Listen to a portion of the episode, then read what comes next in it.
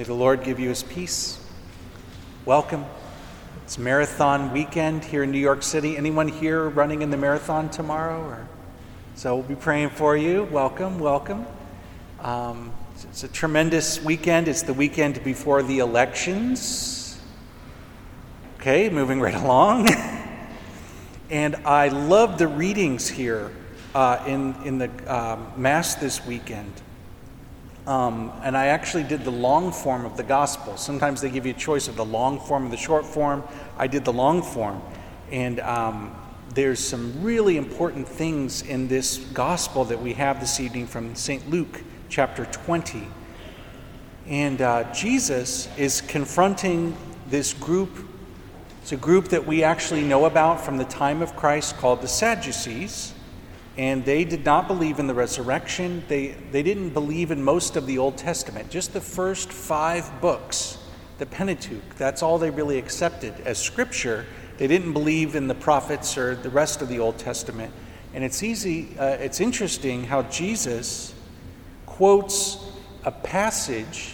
There were many passages from the Old Testament he could have quoted about the resurrection from the dead. He quoted a passage from the Pentateuch, a passage from that part of the Bible that they accepted. So he met them. He, he really he was making an effort to really meet them and, and draw them further. And they tell this story about this lady who marries, their seven brothers, they all marry her, they all die without a child. And the question is, what was she serving them for dinner? Anyways, moving right along. Um, and Jesus' answer is so beautiful and so profound. He talks about what it will be like on the other side, the resurrection of the dead when we're all with God on the other side. What will it be like? This is a really important question. And I don't know about you, but I think about it all the time. I want to know what will heaven be like? What will it be like? Where we are going? It's mysterious. Maybe it's a little scary. Maybe you find it interesting. And we need to know. We want to know what is it going to be like in heaven? What will it be like? And if I could maybe offer a commentary on what Jesus is doing with these Sadducees, he's trying to draw them further. They're, they're thinking about things in too small of a category. So imagine if you only knew about squares, like on a page. Two dimensional, you know, four lines, just a little square on a page. And then you encounter a, a cube, three dimensional square. It's, if you only knew a square, a cube would blow your mind. Or a triangle on a piece of paper.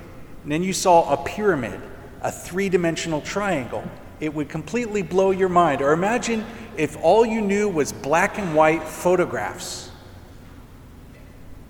And then somebody takes you to a movie, you know, moving pictures in color. Your head would explode. Or imagine your great great grandmother, still alive, she's in her hundreds now. She's got one of those little dial up phones you know, where you put your finger in the dial, it's like, mm, mm, mm, you know, and then you're like, look at this, Granny, iPhone 7 Plus.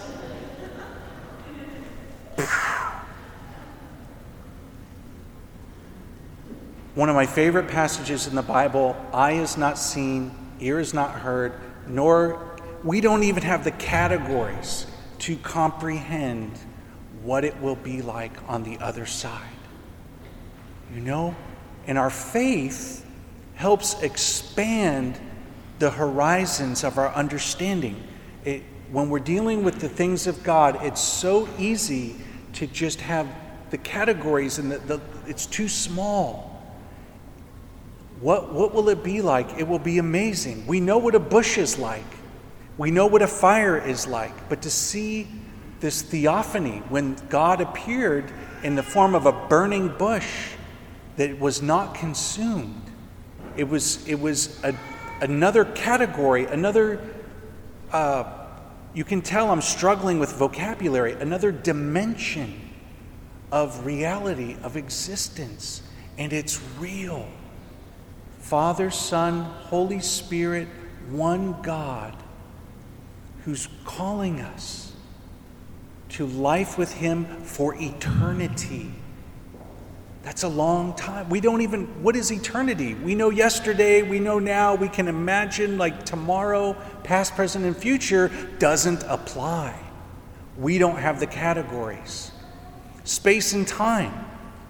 I'm standing here, you're sitting there.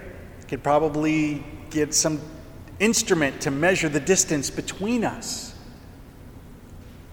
That doesn't apply to life on the other side the resurrection. When Jesus was raised from the dead, he didn't just come back to life. That's technically that's not resurrection, that's resuscitation. He passed through death to the other side and his resurrection was of a different order entirely. It was the same Jesus, it was the same body that was born of the Virgin Mary, that walked the dusty streets of Palestine, it had the wounds from the nails and the hands and his feet. And it was the same body that was placed in that tomb, which, by the way, they've just renovated the tomb of Christ. If you could look it up on the internet, they found some amazing things over there in Jerusalem. But when he was resurrected, it was of a, a completely and totally different category of new life that He is calling us to. And uh, if I could explain it this way, I, I think that what I'm struggling to talk about here is the very reason why God gave us the faculty of imagination. You know, I've always loved science fiction, novels, and movies, especially movies.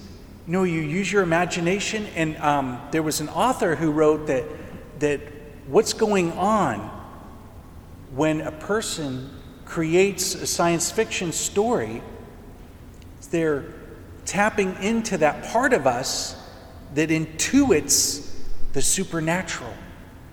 That part of us that's maybe even on a level that's we don't even realize that knows and longs to see God to see the supernatural, to, to see what is beyond the veil of our ordinary lives.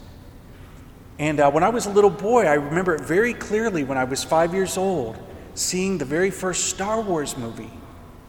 Talk about, I mean, just, you know, creatures and spaceships and realms and universes and galaxies and planets and it just the whole thing was so exciting and so interesting and and just uh, imaginative and creative and and uh, awe inspiring.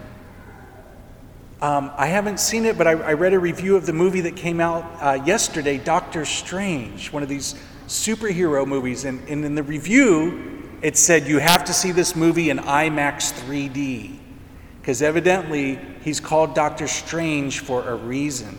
And uh, has anybody seen the movie yet? Is it weird and crazy and just imaginative and like out there? You know, and so I want to propose that what is going on there, it's that part of us that is kind of wondering about the other side, about the life with God that is above and beyond what we know. And the church has made a real effort to communicate this reality.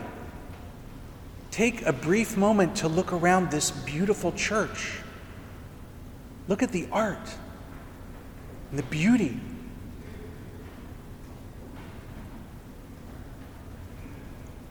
The glory of a solemn high liturgy. You ever heard the like a polyphony music? All a huge choir and all the the bass and the soprano and the alto and the tenor, just incredible, beautiful, sacred music that, that is somehow struggling to express the, the weight of the mystery. I'm wearing a beautiful vestment. I don't know if you can see it, this brocade with the gold threads. And if I move my hand like this, boom, there's like gold.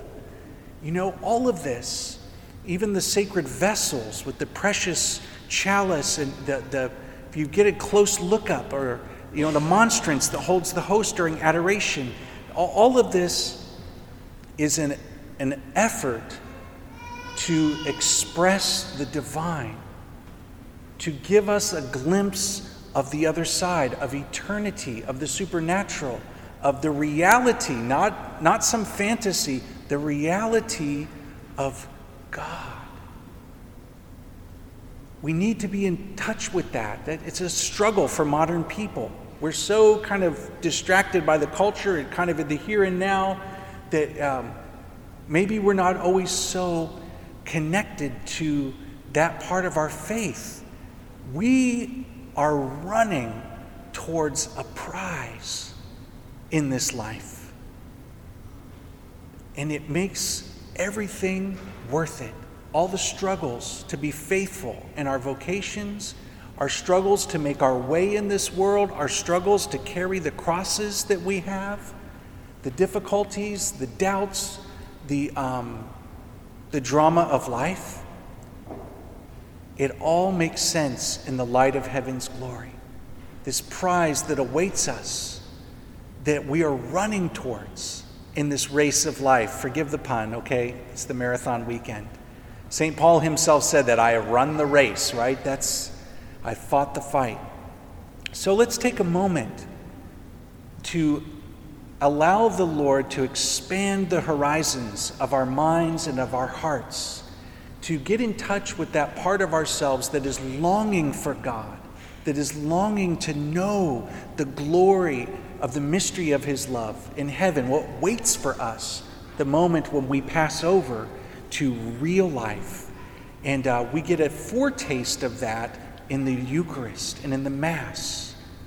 A literal foretaste when He comes to us under the appearance of bread and wine, the mystery of the sacrament, to feed us like food, to strengthen us, uh, to sustain us supernaturally. Grace is supernatural, to give us the strength that we need to make our way in this life on this pilgrimage to our, on our way to heaven.